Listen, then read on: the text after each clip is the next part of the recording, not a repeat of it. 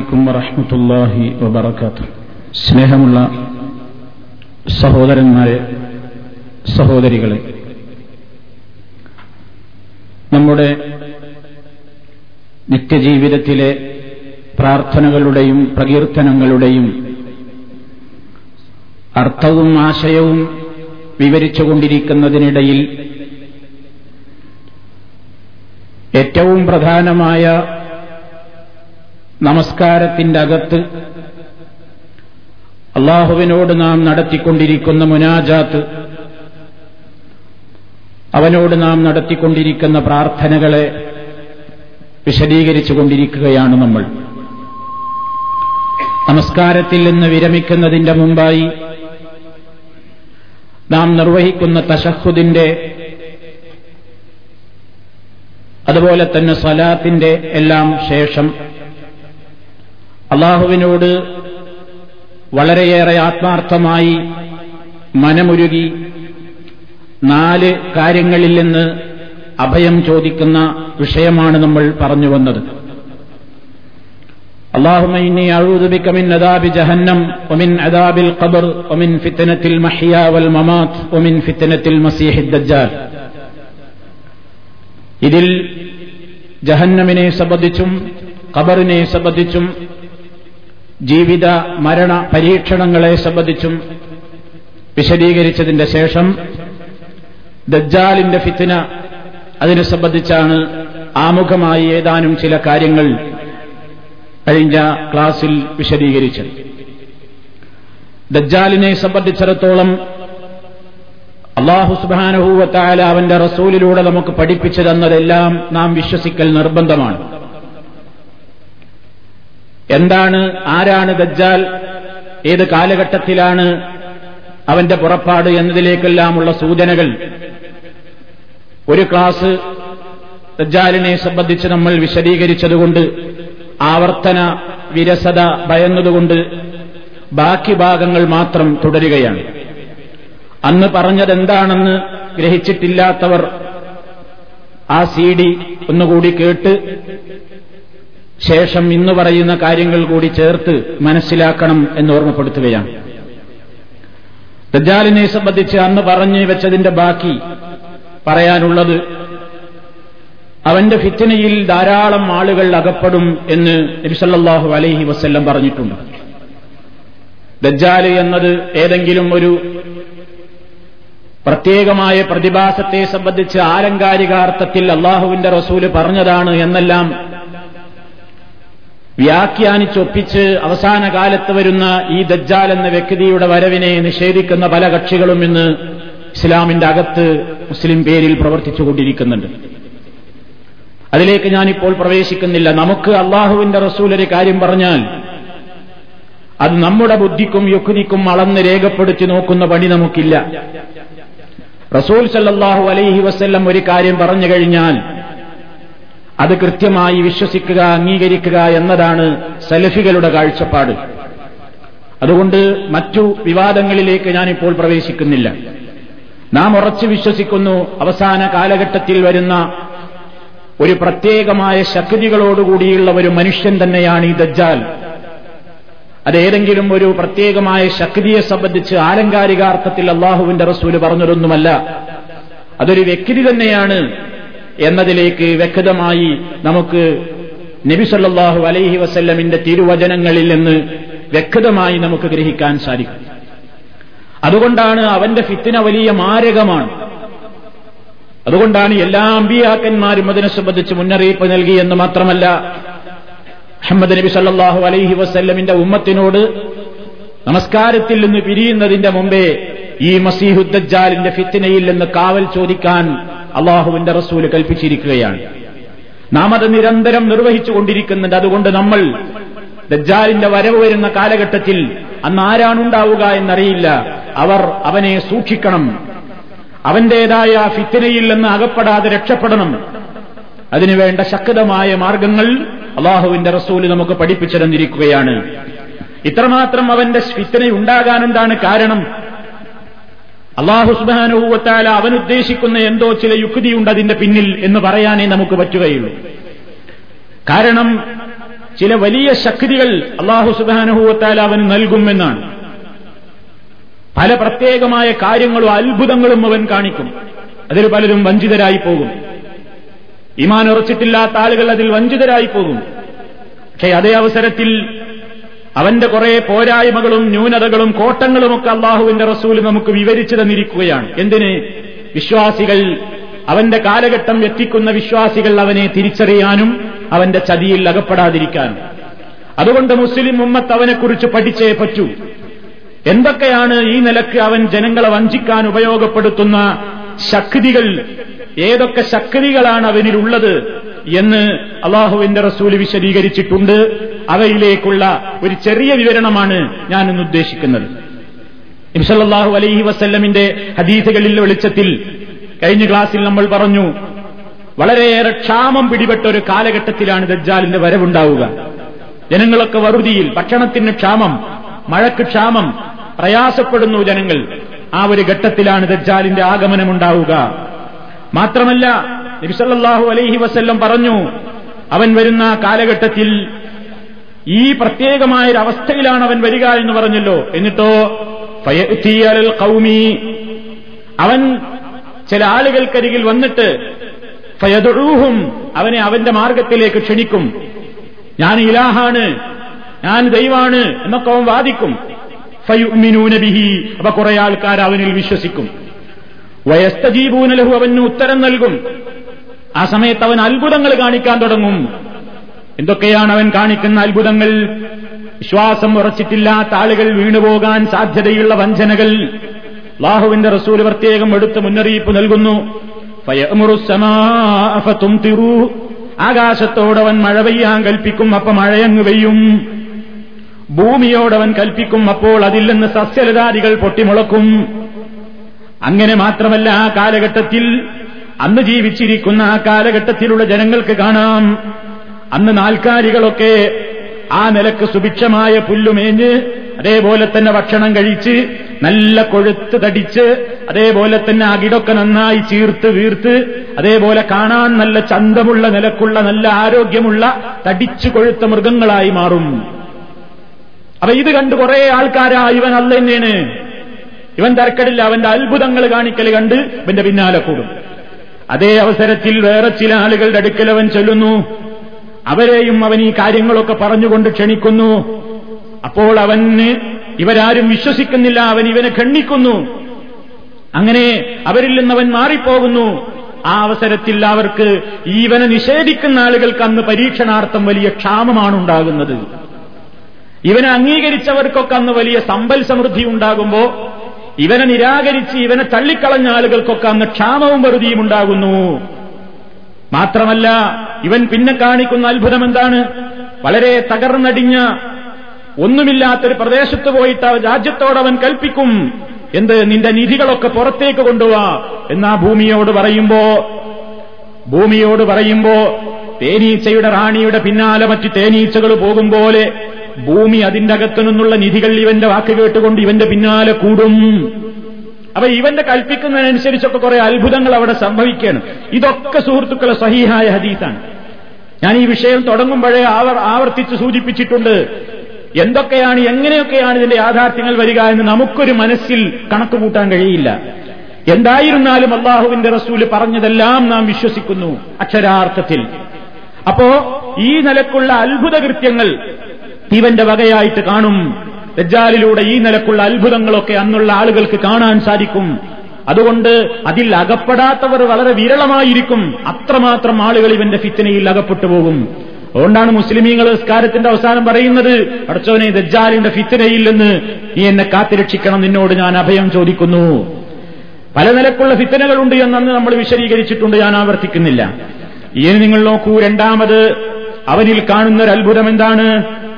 അല്ലാഹുവിന്റെ റസൂല് പറയുന്നു, അലാ ഉഹദ്ദിസുകും ഹദീസൻ അനി ദജ്ജാലി മാ ഹദ്ദസ ബിഹി നബിയുൻ ഖൗമഹു, ഞാൻ നിങ്ങൾക്ക് ദജ്ജാലിനെ കുറിച്ച് ചില വർത്തമാനങ്ങൾ പറഞ്ഞു തരട്ടെയോ, മാ ഹദ്ദസ ബിഹി നബിയുൻ ഖൗമഹു, ഒരു നബിയും തന്റെ ജനതയോട് ആ വർത്തമാനം പറഞ്ഞിട്ടില്ല, അങ്ങനെ ഒരു പുതിയ കാര്യം അവനെ കുറിച്ച് ഞാൻ നിങ്ങളോട് പറഞ്ഞു തരട്ടെയോ, ഇന്നഹു അഅ്വർ, അവൻ ഒറ്റക്കണ്ണനാണ്, അതൊരു നബിയും മുമ്പ് പറഞ്ഞിട്ടില്ല. അത് അള്ളാഹുവിന്റെ റസൂലാണ് പഠിപ്പിക്കുന്നത്. അവൻ ഒറ്റക്കണ്ണനാണ്. കാരണം മറ്റു പ്രവാചകന്മാരൊന്നും പറഞ്ഞിട്ടില്ലാത്ത അത്ര വിശേഷണങ്ങൾ അള്ളാഹുവിന്റെ റസൂല് പറയാണ്. കാരണം അള്ളാഹുവിന്റെ റസൂലിന്റെ ഉമ്മത്തിലാണ് ഇവൻ വരുന്നത്. അതുകൊണ്ട് നബി മറ്റു പ്രവാചകന്മാരെ അപേക്ഷിച്ച് ഈ പ്രവാചകൻ അതിന്റെ ഓരോ ഗുണഗണങ്ങളെയും അവന്റെ ഓരോ രൂപങ്ങളെയും പ്രത്യേകതകളെയും വിശദീകരിക്കേണ്ടതുണ്ട്. അതുകൊണ്ട് അള്ളാഹുവിന്റെ റസൂൽ അത് വിശദീകരിച്ചു തരികയാണ്. അവൻ ഒറ്റക്കണ്ണനാണ്. വഇന്നഹു യജീഉ, അവൻ വരുന്നു, ബിമിസാലിൽ ജന്നത്തി വന്നാർ, അവന്റെ കൂടെ സ്വർഗം പോലെ നരകം പോലെ എന്തോന്നുണ്ടാകും. കൂടെ അവൻ അവൻ പറയുന്നു സ്വർഗാണ് നരകാണെന്ന് പറഞ്ഞിട്ട് മാത്രമല്ല അല്ലാഹുവിന്റെ റസൂൽ പറയുന്നു ഫല്ലത്തി യഖൂലു ഇന്നഹൽ ജന്നാഹി അന്നാർ, അവൻ ഇത് ചൂണ്ടിക്കാണിച്ചുകൊണ്ട് ഇത് സ്വർഗമാണെന്ന് പറയുമ്പോ മുസ്ലിമീങ്ങൾ പഠിച്ചോളണം, അവൻ സ്വർഗമാണെന്ന് പറയുന്ന അത് നരകമായിരിക്കും. വഇന്നീ ഉൻസിറുക്കും ബിഹി കമാ അൻദറ ബിഹി നൂഹ് ഖൗമഹു, നൂഹ് അലൈഹിസ്സലാം തന്റെ ജനതയോട് മുന്നറിയിപ്പ് നൽകിയതുപോലെ ഞാനും ഇതാ കാര്യം കൊണ്ട് നിങ്ങളോട് മുന്നറിയിപ്പ് നൽകുന്നു.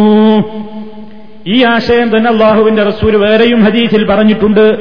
ഇന്നമഅ ദജ്ജാലി ഇദാ ഖറജ മാഅൻ വനാറൻ, ദജ്ജാൽ പുറപ്പെട്ടു കഴിഞ്ഞാൽ അവന്റെ കൂടെ വെള്ളവും ഉണ്ടാകും അഗ്നിയും ഉണ്ടാകും.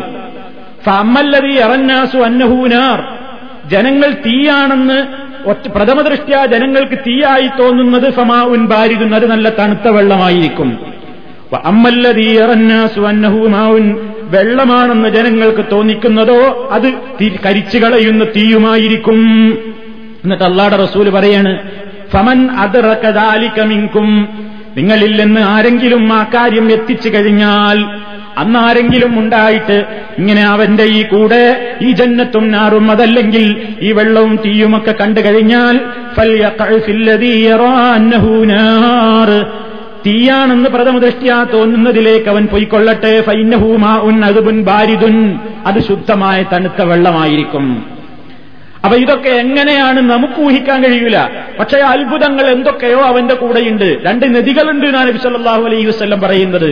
സ്വർഗമാണ് എന്നും നരകമാണ് എന്നും തോന്നിപ്പിക്കുന്ന, അങ്ങനെ അവൻ അവകാശപ്പെട്ടുകൊണ്ടിരിക്കുന്ന അവയുടെ ചില പ്രത്യേകമായ കാര്യങ്ങളുമായിട്ടാണ് അവന്റെ നടപ്പ് എന്ന് നബി സല്ലല്ലാഹു അലൈഹി വസല്ലം പറയുന്നു.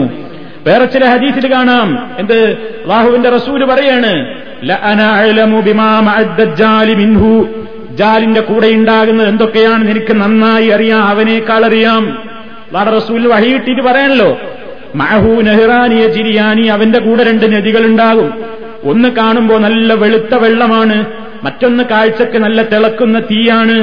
എന്നിട്ട് റസൂലുള്ള പറയാണ് നിങ്ങളിൽ നദിയായിട്ട് ആരെങ്കിലും ആ നദിയിൽ ചേരാൻ കടക്കാൻ മുങ്ങാൻ നിർബന്ധിക്കപ്പെട്ടാൽ തീയാണ് എന്ന് തോന്നുന്ന അതിൽ നിങ്ങൾ കണ്ണും പൂട്ടി പ്രവേശിച്ചോളിൻ, കണ്ണും പൂട്ടി അതിലേക്ക് പ്രവേശിച്ചോളൂ. എന്നിട്ടവൻ തലയൊന്ന് താഴ്ത്തി അതിൽ നിന്ന് കുടിച്ചുകൊള്ളട്ടെ. ഫൈന്നഹു മാഉൻ ബാരിദുൻ, അത് തണുത്ത വെള്ളമായിരിക്കും. അപ്പൊ ദജ്ജാല് കാണിക്കുന്നതൊക്കെ നേരെ എതിരായിരിക്കും. അവൻ തീയാന്ന് പറയുന്നത് വെള്ളമായിരിക്കും, അവൻ വെള്ളാന്ന് പറയുന്നത് തീയായിരിക്കും. ഈ നിലക്കുള്ള ചില എന്താണെന്ന് മനസ്സിലാക്കാൻ സാധിക്കാത്ത അത്ഭുതകരങ്ങളായ കാര്യങ്ങൾ കാണിക്കുമ്പോഴാണല്ലോ ആൾക്കാർ കുറെ പിന്നാലെ കൂടുക.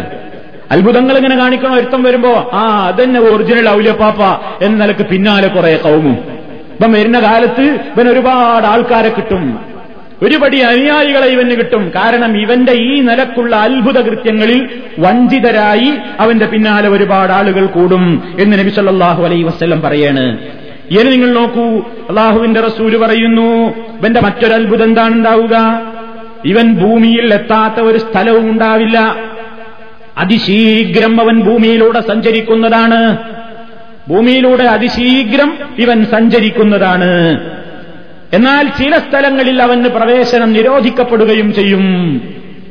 അങ്ങനെ അള്ളാഹുവിന്റെ റസൂല് വിശദീകരിക്കണം. ഇതൊന്നും നമ്മളെ വകയായിട്ടൊന്നും കൂട്ടുകയോ വ്യാഖ്യാനിക്കുകയോ ചെയ്യുന്നില്ല. ഹദീസിൽ ബുഖാരി മുസ്ലിം അതേപോലെ തന്നെ അബൂദാവൂദ് തിർമിദി ഇബ്നു മാജ ഒക്കെ സഹീഹായ നിലക്ക് വന്നിട്ടുള്ള റിപ്പോർട്ടുകൾ നമ്മുടെ വകയായ ഒരു വ്യാഖ്യാനം കൂടാതെ അവതരിപ്പിക്കുകയാണ്. കാരണം അള്ളാഹുവിന്റെ റസൂലിന്റെ വാക്കിന് വ്യാഖ്യാനം കൊടുത്ത് തുമ്പില്ലാതാക്കാൻ നമ്മളാരാ, നമുക്കെന്താ അതിന് അധികാരം? നമ്മളൊരു കൊച്ചു ബുദ്ധിക്ക് ഉൾക്കൊള്ളാൻ കഴിയുന്നില്ല എന്ന് പറഞ്ഞിട്ടൊക്കെ തട്ടല്ലേ, എല്ലാം അങ്ങ് തള്ളിക്കളയുക. ചില ആൾക്കാർ പറയുന്നത് ദജ്ജാല് എന്ന് പറഞ്ഞാൽ തീവണ്ടിയാണ്, എന്നാ ഒറ്റ കണ്ണല്ലേ ഉള്ളൂ, ആ ഒറ്റ കൊച്ച ലൈറ്റല്ലുള്ള മുമ്പിലേന്, അപ്പൊ ദജ്ജാൽ നട തീവണ്ടിയാണ്. ഏഹ് അപ്പൊ അങ്ങനെ ഓരോന്നും ഓരോ വ്യാഖ്യാനങ്ങൾ നൽകിക്കൊണ്ട് തൃപ്തിപ്പെടുകയാണ്. ഇസ്ലാം അത് അംഗീകരിക്കുന്നില്ല. നമ്മുടെ മനസ്സിന് കൊണ്ടോ കൊണ്ടില്ലേ, അതല്ല അവിടുത്തെ പ്രശ്നം. അല്ലാഹുവിന്റെ റസൂല് വളരെ കൃത്യമായി പറയുന്നു, അവന്റെ സ്പീഡ്, അവൻ ഈ ലോകത്ത് മനുഷ്യനെ ഫിത്നയിൽ അകപ്പെടുത്താൻ അല്ലാഹു അവന് താൽക്കാലികമായി കൊടുക്കുന്ന ഒരു ശക്തിയുണ്ട്. ആ ശക്തി മുഖേന അവൻ എന്ത് ചെയ്യുന്നു? അവൻ പ്രപഞ്ചത്തിൽ ഭൂമിയൊട്ടാകെ അവൻ പെട്ടെന്ന് പെട്ടെന്ന് സഞ്ചരിക്കുകയാണ്.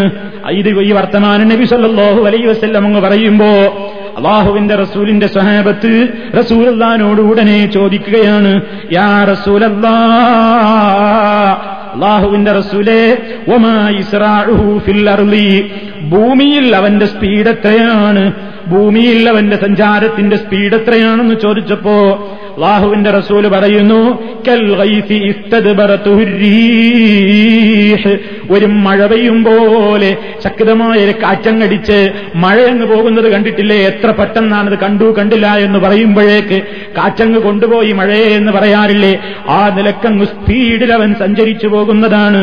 അതേപോലെ തന്നെ അല്ലാഹുവിന്റെ റസൂല് പറയുന്നുവെന്ന്, അവൻ എത്താത്ത ഒരു പ്രദേശവുമില്ല, പക്ഷേ അവന് പ്രവേശനം നിരോധിക്കപ്പെടുന്ന ചില നാടുകളുണ്ട് അല്ലാഹുവിന്റെ ഭൂമിയിൽ.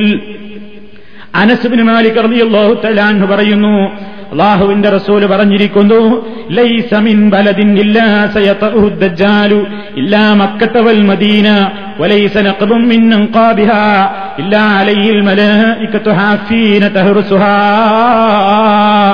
ഈ ഭൂമിയിൽ ഒരൊറ്റ സ്ഥലത്തും ദജ്ജാല് കാര്യവെക്കാത്ത സ്ഥലമായിട്ടുണ്ടാവുന്നതല്ല, ഇല്ലാ മക്കത വൽ മദീന, മക്കയിലും മദീനയിലും ഒഴികെ മക്കത്തേക്കും മദീനത്തേക്കും അവന് പ്രവേശനമില്ല. അതിന്റെ ഓരോ പ്രാന്തപ്രദേശങ്ങളിലും ആ പ്രദേശങ്ങളെ ചുറ്റി വലയം ചെയ്തുകൊണ്ട് കാവൽക്കാരായിക്കൊണ്ട് അല്ലാഹുവിന്റെ മലായിക്കത്തുകൾ ഉണ്ടാകും. അങ്ങനെ ഇവന് മദീനയിലേക്ക് കടക്കാൻ കഴിയാതെ മദീനയുടെ ഇപ്പുറത്തുള്ള ഒരു ചതുപ്പ് നിലത്തിൽ അവൻ ഇറങ്ങി അങ്ങോട്ട് കടക്കാൻ വേണ്ടിയുള്ള ശ്രമം നടത്തുമ്പോഴേക്ക് തന്നെ അതാ ഫതർജുഫുൽ മദീനതു ബിഅഹ്ലിഹാ സലാസ റജഫാ, മദീനയിലതാ ശക്തമായ ഒരു മൂന്ന് കുലുങ്ങൽ കുലുങ്ങുന്നു, മദീനയിൽ ഒരു പ്രകമ്പനമുണ്ടാകുന്നു, മൂന്ന് വട്ടം പ്രകമ്പനമുണ്ടാകുന്നു. യഖ്റുജു ഇലൈഹി മിൻഹാ കുല്ലു കാഫിരിൻ മുനാഫിഖിൻ, മദീനയിൽ വല്ല കാഫിറും മുനാഫിക്കും വന്നു ബാക്കി ഉണ്ടെങ്കിൽ അവനൊക്കെ ഇവനെ കാണാൻ വേണ്ടി അങ്ങോട്ട് പുറപ്പെടും. മദീനത്തുള്ള മുഅ്മിനീങ്ങളൊന്നും ഇവനെ കാണാൻ പുറപ്പെടൂല, ഇവനോട് നേരിടാൻ വേണ്ടി പോവാന്നല്ലാതെ ഇവന്റെ അത്ഭുതം കേട്ട് പിന്നാലെ കൂടാൻ വേണ്ടി മദീനത്ത് വല്ലവരും ഉണ്ടെങ്കിൽ, വല്ല കാഫറും മുനാഫിക്കൊക്കെ ബാക്കിയുണ്ടെങ്കിൽ അവരങ്ങോട്ട് പുറപ്പെട്ടു ചെല്ലും. മദീനത്ത് ഇങ്ങോട്ട് വന്നിട്ടല്ല അവന്റെ വരവുണ്ടായി എന്ന് കേട്ടാൽ തന്നെ ഇവരങ്ങോട്ട് ചെന്ന് സഹായിച്ചു കൊള്ളും എന്ന് അല്ലാഹുവിന്റെ റസൂല് പറയുന്നു. ഇതൊക്കെ മുസ്ലിമിലുള്ള ഹദീസായി വായിക്കുന്നത്, മുസ്ലിമിലുള്ള ഹദീസാണ്. ഇനി നിങ്ങൾ നോക്കൂ, അല്ലാഹുവിന്റെ റസൂല് പറയുന്നു, ഇത്ര കാലം അവൻ അവൻ ഏറ്റവും സ്പീഡിൽ അവൻ സഞ്ചരിക്കുന്നു, അത് തന്നെ മക്കയിലും മദീനയിലും അവന് പ്രവേശനവുമില്ല എന്ന് അല്ലാഹുവിന്റെ റസൂല് പറയുന്നു. പിന്നെ എന്താണ്?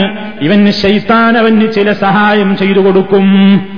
ഇവൻ ശൈത്താനോട് ചില സഹായങ്ങൾ അഭ്യർത്ഥിച്ച് ശൈത്താൻ മുഖേന ഇവന് ചില സഹായങ്ങൾ ആ കാലഘട്ടത്തിൽ കിട്ടും എന്ന് റസൂലുള്ള പറയുന്നു. അബൂ ഉമാമത്ത് റളിയല്ലാഹു അൻഹുവിൽ നിന്നുള്ള നിവേദനത്തിൽ കാണാം, അല്ലാഹുവിന്റെ റസൂല് പറയുന്നു, വഇന്ന മിൻ ഫിത്നതിഹി, ദജ്ജാൽ എന്ന് കാണിക്കുന്ന ഫിത്നയിൽ പെട്ടതാണ്, അൻ യഖൂല ലിൽ അറാബി, ദീനൊന്നും ശരിക്ക് പഠിക്കാൻ അവസരം കിട്ടിയിട്ടില്ലാത്ത ഒരു ഗ്രാമീണനായ മനുഷ്യനോട് ഈ ദജ്ജാൽ ചോദിക്കും, അറഅയ്ത, എന്താണടോ നിന്റെ അഭിപ്രായം, ഇൻ ബഅസ്തു ലക അബാക വ ഉമ്മക, ഞാൻ നിന്റെ മരിച്ചുപോയ ഉമ്മയെയും ഉപ്പയെയും ഞാൻ നിനക്കങ്ങ് മുമ്പിൽ ഹയാത്താക്കി കൊണ്ടുവന്നാൽ, അതഷ്ഹദു അന്നീ റബ്ബുക, ഞാൻ നിന്റെ റബ്ബാണെന്ന് നീ വിശ്വസിക്കുമോ, നീ അംഗീകരിക്കുമോ എന്ന് ഈ വിവരം കുറഞ്ഞ ഗ്രാമീണനായ ഒരാളോട് ഇവൻ ചോദിക്കുമെന്ന് റസൂലുള്ള പറയുന്നു. ഫയഖൂലു, അപ്പോൾ അവൻ പറയും, നഅം, അതെ ഞാൻ വിശ്വസിക്കാം. അപ്പൊ എന്താണ്? ഫയതമസ്സലു ലഹു ശൈത്താനാനി ഫീ സൂറത്തി അബീഹി വ ഉമ്മിഹി, അതാ അവിടെ അവന്റെ ഉമ്മാന്റെയും ഉപ്പാന്റെയും കോലത്തിൽ രണ്ട് ശൈത്താന്മാരാണ് വരുന്നു. എന്നിട്ട് ഫയഖൂലാനി, അവർ രണ്ടാളും പറയും ഇയാളോട്, യാ ബുനയ്യ, കുഞ്ഞുമോനെ, ഇത്തബിഉഹു, ഇവനെ പിൻപറ്റിക്കോ, ഫഇന്നഹു റബ്ബുക, എന്റെ റബ്ബനാണ്, എന്റെ റബ്ബനെ ഇവനെ പിൻപറ്റിക്കോ. ഈ രണ്ട് ശൈത്താന്മാര് ഇവന്റെ വാപ്പന്റെയും ഉമ്മന്റെയും വേഷത്തിൽ വന്നിട്ട് ഇവനോട് പറയും. ഇത് ഏറ്റവും വലിയ ഒരു പരീക്ഷണമായിരിക്കുമെന്ന് ഈമാനില്ലാത്ത കക്ഷികൾക്ക്, ഇവനിങ്ങനെ ചെയ്തല്ലോ, ഇവനിങ്ങനെ മരിച്ചവരെ ഹയാത്താക്കിയല്ലോ എന്നൊക്കെ പറഞ്ഞിട്ട് അത് ഈമാനില്ലാത്ത കക്ഷികൾക്ക് ഇതൊരു വലിയ പരീക്ഷണത്തിന് കാരണമാകും എന്ന് അല്ലാഹുവിന്റെ റസൂല് പറയുന്നു. അതേപോലെ തന്നെ ഇവനുണ്ടാക്കുന്ന മറ്റൊരു പരീക്ഷണമാണ്, ഇവനൊരു മുഅ്മിനായ മനുഷ്യനെ കൊന്നിട്ട് പിന്നെ രണ്ട് കഷ്ടമാക്കിയിട്ട് പിന്നെ അയാളെ ജീവിപ്പിക്കും. ഇതൊക്കെ താൽക്കാലിക നേരത്തേക്ക് ഇവനിലൂടെ സംഭവിക്കുന്ന ചില അത്ഭുതങ്ങളാണ്. അപ്പോൾ പിന്നെ മുഅ്മിനീങ്ങൾ പിന്നെ എന്താ ചെയ്യാ എന്ന് ഭയപ്പെടേണ്ടതില്ല. അത് നമ്മളന്ന് പറഞ്ഞിട്ടുണ്ട്, കഴിഞ്ഞ ക്ലാസ്സിൽ നമ്മൾ വിശദീകരിച്ചിട്ടുണ്ട്. ഇവന്റെ ഏത് പ്രവർത്തനം കണ്ടാലും ഒരു മുഅ്മിനും ഇവന്റെ കാര്യത്തിൽ വഞ്ചിതനാകുന്നതല്ല. കാരണം ഈമാനുള്ള മനുഷ്യനാണെങ്കിൽ അവന്റെ നെറ്റിത്തടത്തിൽ അവൻ ഒരു കണ്ണേ ഉള്ളൂ എന്ന് പറഞ്ഞല്ലോ, രണ്ട് കണ്ണുണ്ടെന്ന് സങ്കല്പിച്ചാൽ രണ്ട് കണ്ണുകൾക്കിടയിലുള്ള സ്ഥാനത്ത് മക്തൂബുൻ ബൈന ഐദൈഹി കാഫിർ കാഫിർ എന്ന് എഴുതി വെച്ചിട്ടുണ്ട്. കാഫിർ ഫാ റാ എന്നിങ്ങനെ വായിച്ചെടുക്കാൻ സാധിക്കും, എല്ലാ മുഅ്മിനും വായിച്ചെടുക്കാൻ സാധിക്കുന്ന റസൂലുള്ള പറഞ്ഞത്. കാഫിറിനത് കഴിയൂല. എല്ലാ മുഅ്മിനും ഇവന്റെ മുഖത്ത് നോക്കിയിട്ടത് വായിച്ചെടുക്കാൻ സാധിക്കും. അത് അക്ഷരജ്ഞാനമുള്ള മുഅ്മിനാണെങ്കിലും വായിക്കാൻ അറിയാത്ത എഴുത്തറിയാത്ത മുഅ്മിനാണെങ്കിലും മുഅ്മിനാണോ ഈ ദജ്ജാലിന് അവർക്ക് പെട്ടെന്ന് മനസ്സിലായി പോകുമെന്ന്, കാഫിർ എന്ന് രേഖപ്പെടുത്തപ്പെട്ടിട്ടുണ്ടാകുമെന്ന് അല്ലാഹുവിന്റെ റസൂല് വിശദീകരിക്കുന്നു. സ്വഹീഹായ ഹദീസാണത്. നടക്കാൻ പോകുന്ന യാഥാർത്ഥ്യങ്ങളാണ്. ഇനി ഇവൻ കാണിക്കുന്നൊരു ഫിത്ന നോക്കൂ. ഇവനൊരു മുഅ്മിനായ മനുഷ്യനെ കൊല്ലുകയാണ്. ഞാൻ നേരത്തെ പറഞ്ഞില്ലേ, ഇവൻ മദീനയുടെ പ്രാന്തപ്രദേശത്ത് വന്ന് നിൽക്കുകയാണ്. മദീനയിലേക്ക് ഇവന് പ്രവേശനമില്ല. അങ്ങനെ ഇവൻ വന്നിട്ടുണ്ട് എന്ന വിവരം കേൾക്കുമ്പോ അതാ മദീനത്തിൽ നിന്നൊരു മുഅ്മിനായ മനുഷ്യൻ ഇയാളുടെ നേരെ പുറപ്പെടുകയാണ്. എന്നിട്ട് ഇയാളുടെ മുഖത്ത് നോക്കിയിട്ട് പറയും, ആ വ്യക്തിയെക്കുറിച്ച് അല്ലാഹുവിന്റെ റസൂല് പറയുന്നത്, ഹുവ ഖൈറുന്നാസ്, അക്കാലത്ത് മദീനയിലുള്ള ഏറ്റവും നല്ല മനുഷ്യരുടെ കൂട്ടത്തിലുള്ള ഒരു മനുഷ്യനായിരിക്കും അയാള്. അയാൾ ദജ്ജാലിന്റെ മുഖത്ത് നോക്കിയിട്ട് പറയും, അഷ്ഹദു അന്നക ദജ്ജാലുല്ലദീ ഹദ്ദസനാ അൻക റസൂലുള്ളാഹ്, ഞങ്ങളോട് ഞങ്ങളുടെ നേതാവ് വർത്തമാനം പറഞ്ഞതെന്ന ഒറിജിനൽ ദജ്ജാല് നീ തന്നെ. ഫയഖൂലു ദജ്ജാലു, അപ്പൊ ഈ ദജ്ജാൽ അവന്റെ ശിങ്കിടികളോട് പറയും, അറഅയ്തും, എന്താ നിങ്ങളുടെ അഭിപ്രായം, ഇൻ ഖതൽതു ഹാദാ, എന്നെ വെല്ലുവിളിക്കാൻ വന്ന ഇവനെ ഞാനങ്ങ് കൊല്ലട്ടെ, എന്നിട്ട് ഞാൻ അവനെ അങ്ങ് ജീവിപ്പിച്ച് കാണിച്ചു തന്നാൽ, ഹൽ തശുക്കൂന ഫിൽ അംരി, നിങ്ങൾ പിന്നെ വല്ല കാര്യത്തിലും എന്റെ കാര്യത്തിൽ സംശയിക്കുമോ? ഫയഖൂലൂന, അവന്റെ ശിങ്കിടികളൊക്കെ പറയുന്നു, ലാ, ഞങ്ങൾക്ക് പിന്നെ ഒരു സംശയവും ഉണ്ടാകുന്നതല്ല. അങ്ങനെ ഈ ചോദ്യം ചെയ്യാമെന്ന് ഈ മുഅ്മിനായ ചെറുപ്പക്കാരനെ ഫയഖ്തുലുഹു, ഈ ദജ്ജാലെന്ന് കൊന്നുകളയും കൊന്നുകളയും എന്ന് പറഞ്ഞിട്ട് വേറെ ചില റിപ്പോർട്ടുകളിൽ കാണാം അവനെ വാളുകൊണ്ട് ഈർന്ന് രണ്ട് മുറിയാക്കി രണ്ട് കഷ്ണമാക്കി മാറ്റിയിടുമെന്നും, ആ രണ്ട് കഷ്ണത്തിന്റെയും ഇടയിലൂടെ അവൻ ഇങ്ങനെ കുറെ നേരം നടന്നിട്ട് പിന്നീട് അതിനോടങ്ങി എഴുന്നേറ്റ് വരാൻ പറയുന്നു. അപ്പോൾ അതാ അത് ചിരിച്ചുകൊണ്ട് ആ മനുഷ്യൻ അവന്റെ മുമ്പിലേക്ക് എഴുന്നേറ്റ് വരുന്നു. എന്നിട്ട് അവനോട് ചോദിക്കുകയാണ് ദജ്ജാല് വീണ്ടും, നിനക്കിപ്പോ ഉറപ്പായില്ലേ ഞാൻ റബ്ബാണെന്ന്? ഉടനെ മുഅ്മിനായ മനുഷ്യൻ പറയുന്നു, വല്ലാഹ്, അല്ലാഹുവിനെ തന്നെ സത്യം, മാ കുന്തു ഖത്തു അശദ്ദ ബസീറ, ഇന്നത്തെ പോലെ നീ ഒറിജിനൽ ദജ്ജാലാണ് എനിക്ക് തെളിഞ്ഞ ഒരു ദിവസം വേറെ ഇല്ല കേട്ടോ. കാരണം അല്ലാഹുവിന്റെ റസൂല് പറഞ്ഞിട്ടുണ്ട് നീ ഇങ്ങനെയൊക്കെ ചെയ്യുമെന്ന്. അതിപ്പോ എനിക്ക് ഒന്നും കൂടെ ഉറപ്പായി എന്നല്ലാതെ എടാ കള്ളാ, നിന്നെ ഒരിക്കലും വിശ്വസിക്കുന്ന പരിപാടി എനിക്കില്ല. അങ്ങനെ ഇയാളെ വീണ്ടും കൊല്ലാൻ വേണ്ടി അവൻ ഒരുങ്ങുമ്പോഴേക്ക് അവന്റെ കഴിവങ്ങ് അസ്തമിച്ചു പോയി. ഇവന്റെ കഴുത്ത് പിടിച്ച് മുറിക്കാൻ വേണ്ടി ഒരുങ്ങുമ്പോ അതാ അല്ലാഹുവിന്റെ റസൂല് പറയുന്നു, ഇവനെ അറുക്കാൻ വേണ്ടി ദജ്ജാൽ ഒരുങ്ങുകയാണ്. അപ്പോഴേക്ക് ഫയജാലുമാ ബൈന റഖബതിഹി ഇലാ തർഖൂതിഹി നുഹാസാ, ഇവന്റെ മുഴുവൻ കഴുത്തിന്റെ ഭാഗങ്ങളിലും ഒരീയം ഒരുക്കി ഒഴിക്കപ്പെട്ടതുപോലെ ചെമ്പിന്റെ വന്തോ ദ്രാവകം കൊണ്ട് നിർമ്മിക്കപ്പെട്ട കഴുത്തുപോലെ ഫലാ യസ്തതീഉ ഇലൈഹി സബീലാ, പിന്നെ ഈ ചെറുപ്പക്കാരന് ഒന്നും ചെയ്യാൻ ഈ ദജ്ജാലിന് സാധ്യമാണ്. അപ്പൊ നോക്കൂ നിങ്ങൾ, ഇവനൊരാളെ കൊന്നിട്ട് ജീവിപ്പിക്കുകയാണ് കുറച്ച് സമയത്തേക്ക്. എന്നിട്ട് ചോദിക്കാണ് ഉറപ്പായില്ലേ? അപ്പൊ ആ മുഅ്മിനായ മനുഷ്യൻ പറയും, ഇപ്പൊ നല്ല ഉറപ്പായി ശരിയായ ദജ്ജാലിനെ, കാരണം ഇങ്ങനെ ചെയ്യുന്ന അല്ലാഹുവിന്റെ റസൂൽ ഞങ്ങളുടെ മുമ്പ് പറഞ്ഞിട്ടുണ്ട്. ഇതാണ് ഇപ്പൊ മദീനയിൽ താമസിക്കുന്ന മുഅ്മിനായ മനുഷ്യൻ പുറത്തേക്ക് വരുന്നത്. ഇതിനാണ് അതേ അവസരത്തിൽ ഇവൻ മദീനക്ക് പുറത്ത് വന്നിട്ടുണ്ട് എന്ന് കേട്ടാലോ, മദീനയിലുള്ള വല്ല മുനാഫിക്കും കാഫറും ബാക്കിയുണ്ടെങ്കിൽ ഇവന്റെ പിന്നാലെ അനുയായിയാകാൻ വേണ്ടിയിട്ട് അവന്റെ പിന്നാലെ കൂടാൻ വേണ്ടി പോകുമെന്നും അല്ലാഹുവിന്റെ റസൂല് പറഞ്ഞിട്ടുണ്ട്. ഇനി നിങ്ങൾ നോക്കൂ, എവിടെയാണ് ഇവൻ പുറപ്പെടുക എന്ന് അല്ലാഹുവിന്റെ റസൂല് പറയുന്നു. എവിടെയാണ് ഇവൻ വരിക? നബി സല്ലല്ലാഹു അലൈഹി വസല്ലം വിശദീകരിച്ചിട്ടുണ്ട്.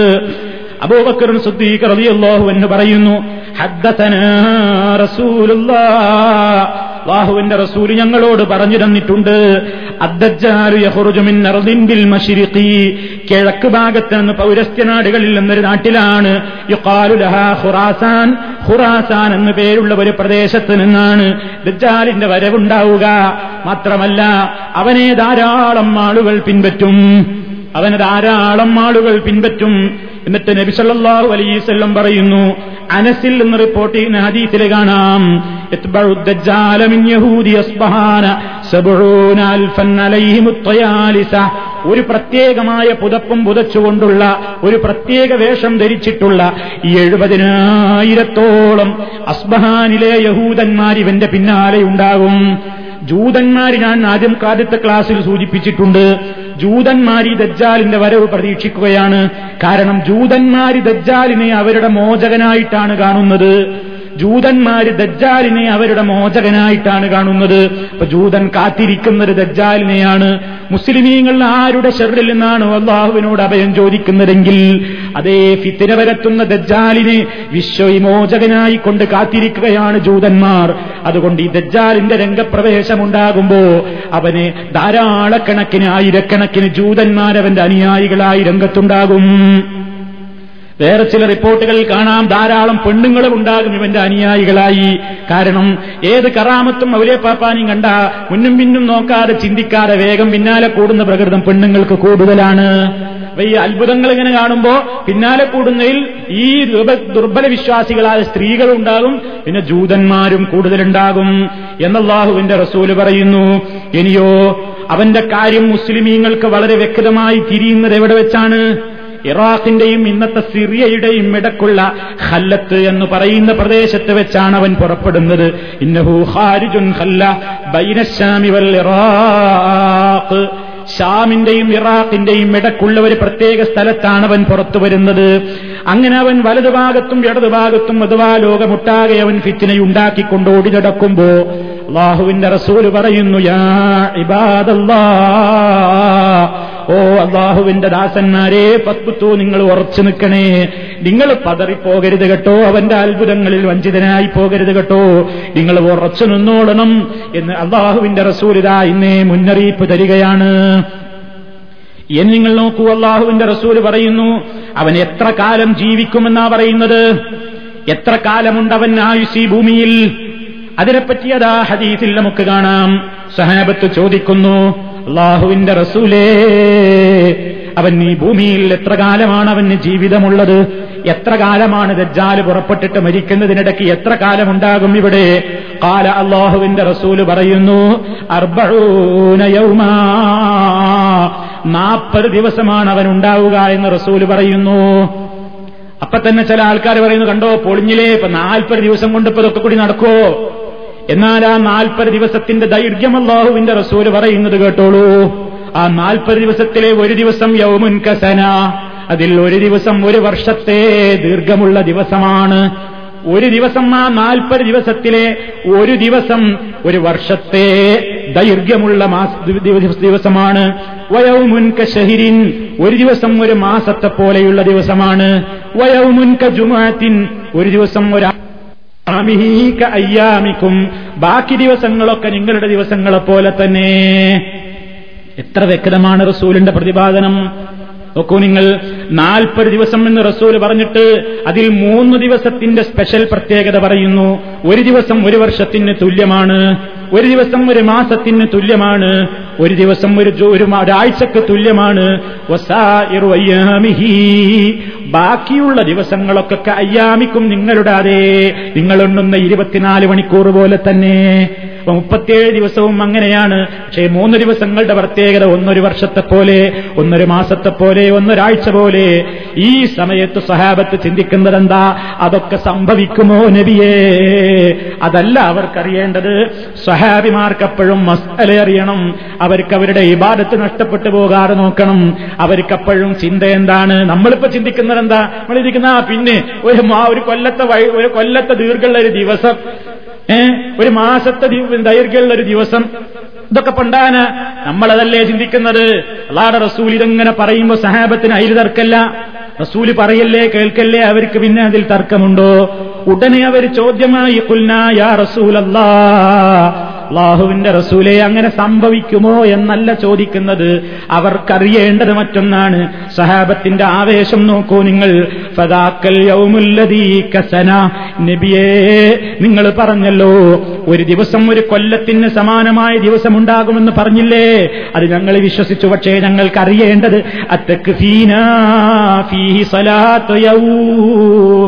അന്ന് ഞങ്ങൾ ഈ ഇരുപത്തിനാല് മണിക്കൂർ എല്ലാ ദിവസത്തില് നിസ്കരിക്കും പോലത്തെ അഞ്ചു നേരത്തെ നിസ്കാരം മതിയോ നബിയേ?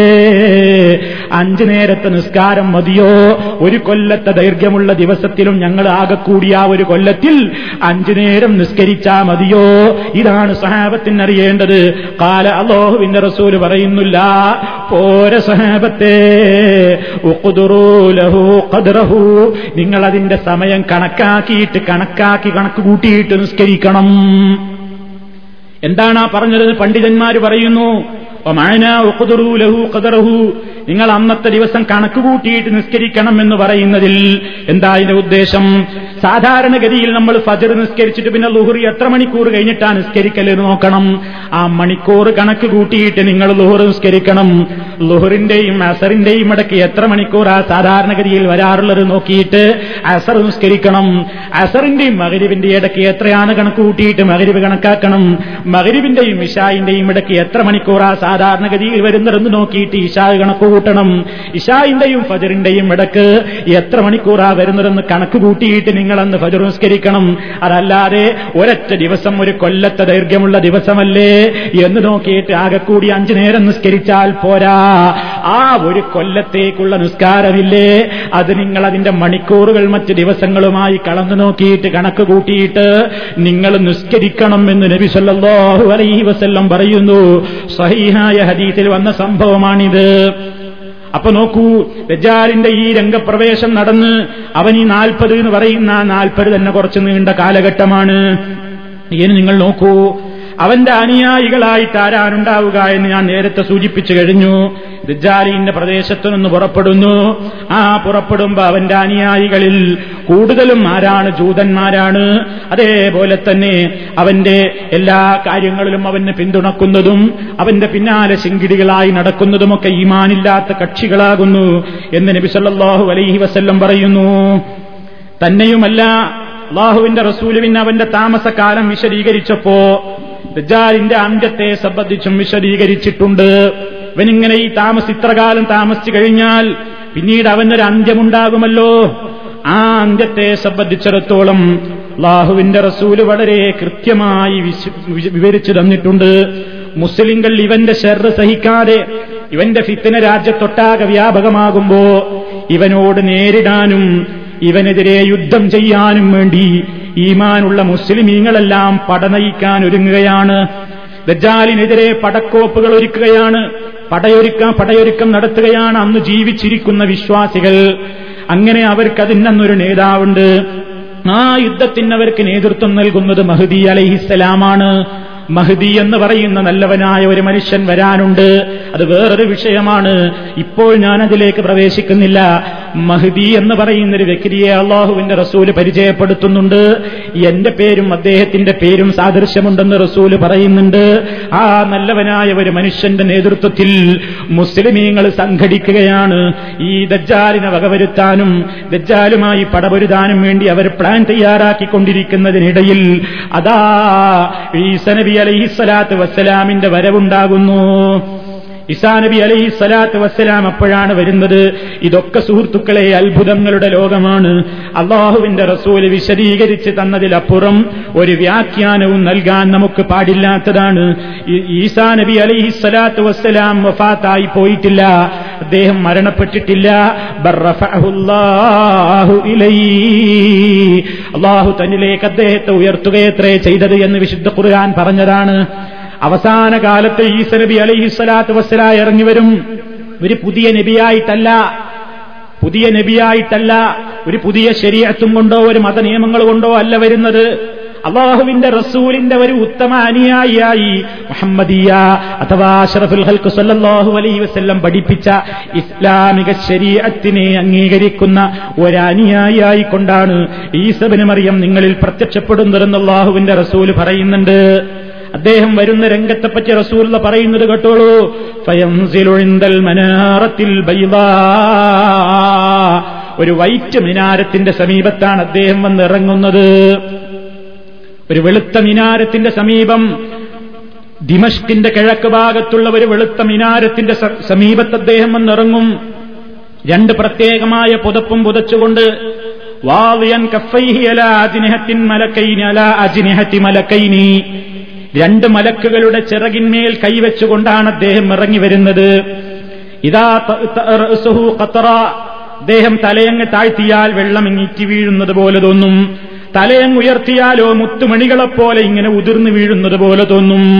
അല്ലാഹുവിന്റെ റസൂല് പറയുകയാണ്, നോക്കൂ, നിങ്ങൾ സുബഹി നമസ്കാരത്തിന്റെ സമയത്ത് മുസ്ലിമീങ്ങൾ സുബഹി നിസ്കരിക്കാൻ വേണ്ടി വട്ടം കൂടി, മുസ്ലിമീങ്ങൾ സുബഹി നിസ്കരിക്കാൻ വേണ്ടി സ്വഫ് ചേർന്ന് നിൽക്കുന്ന നേരത്താണ്, സുബഹി സമയത്താണ് ഈസാ ഇബ്നു മറിയം അലൈഹിസ്സലാം ഈ ലോകത്ത് ഡമസ്കസിന്റെ വൈറ്റ് മിനാരത്തിന്റെ ഭാഗത്തായിക്കൊണ്ട് ഇറങ്ങി വരുന്നത്.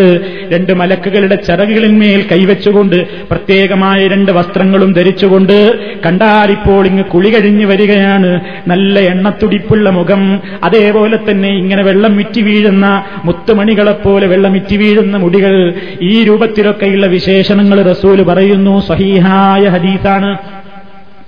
എന്നിട്ട് സുബഹിന്റെ സമയത്താ വരുന്നത്.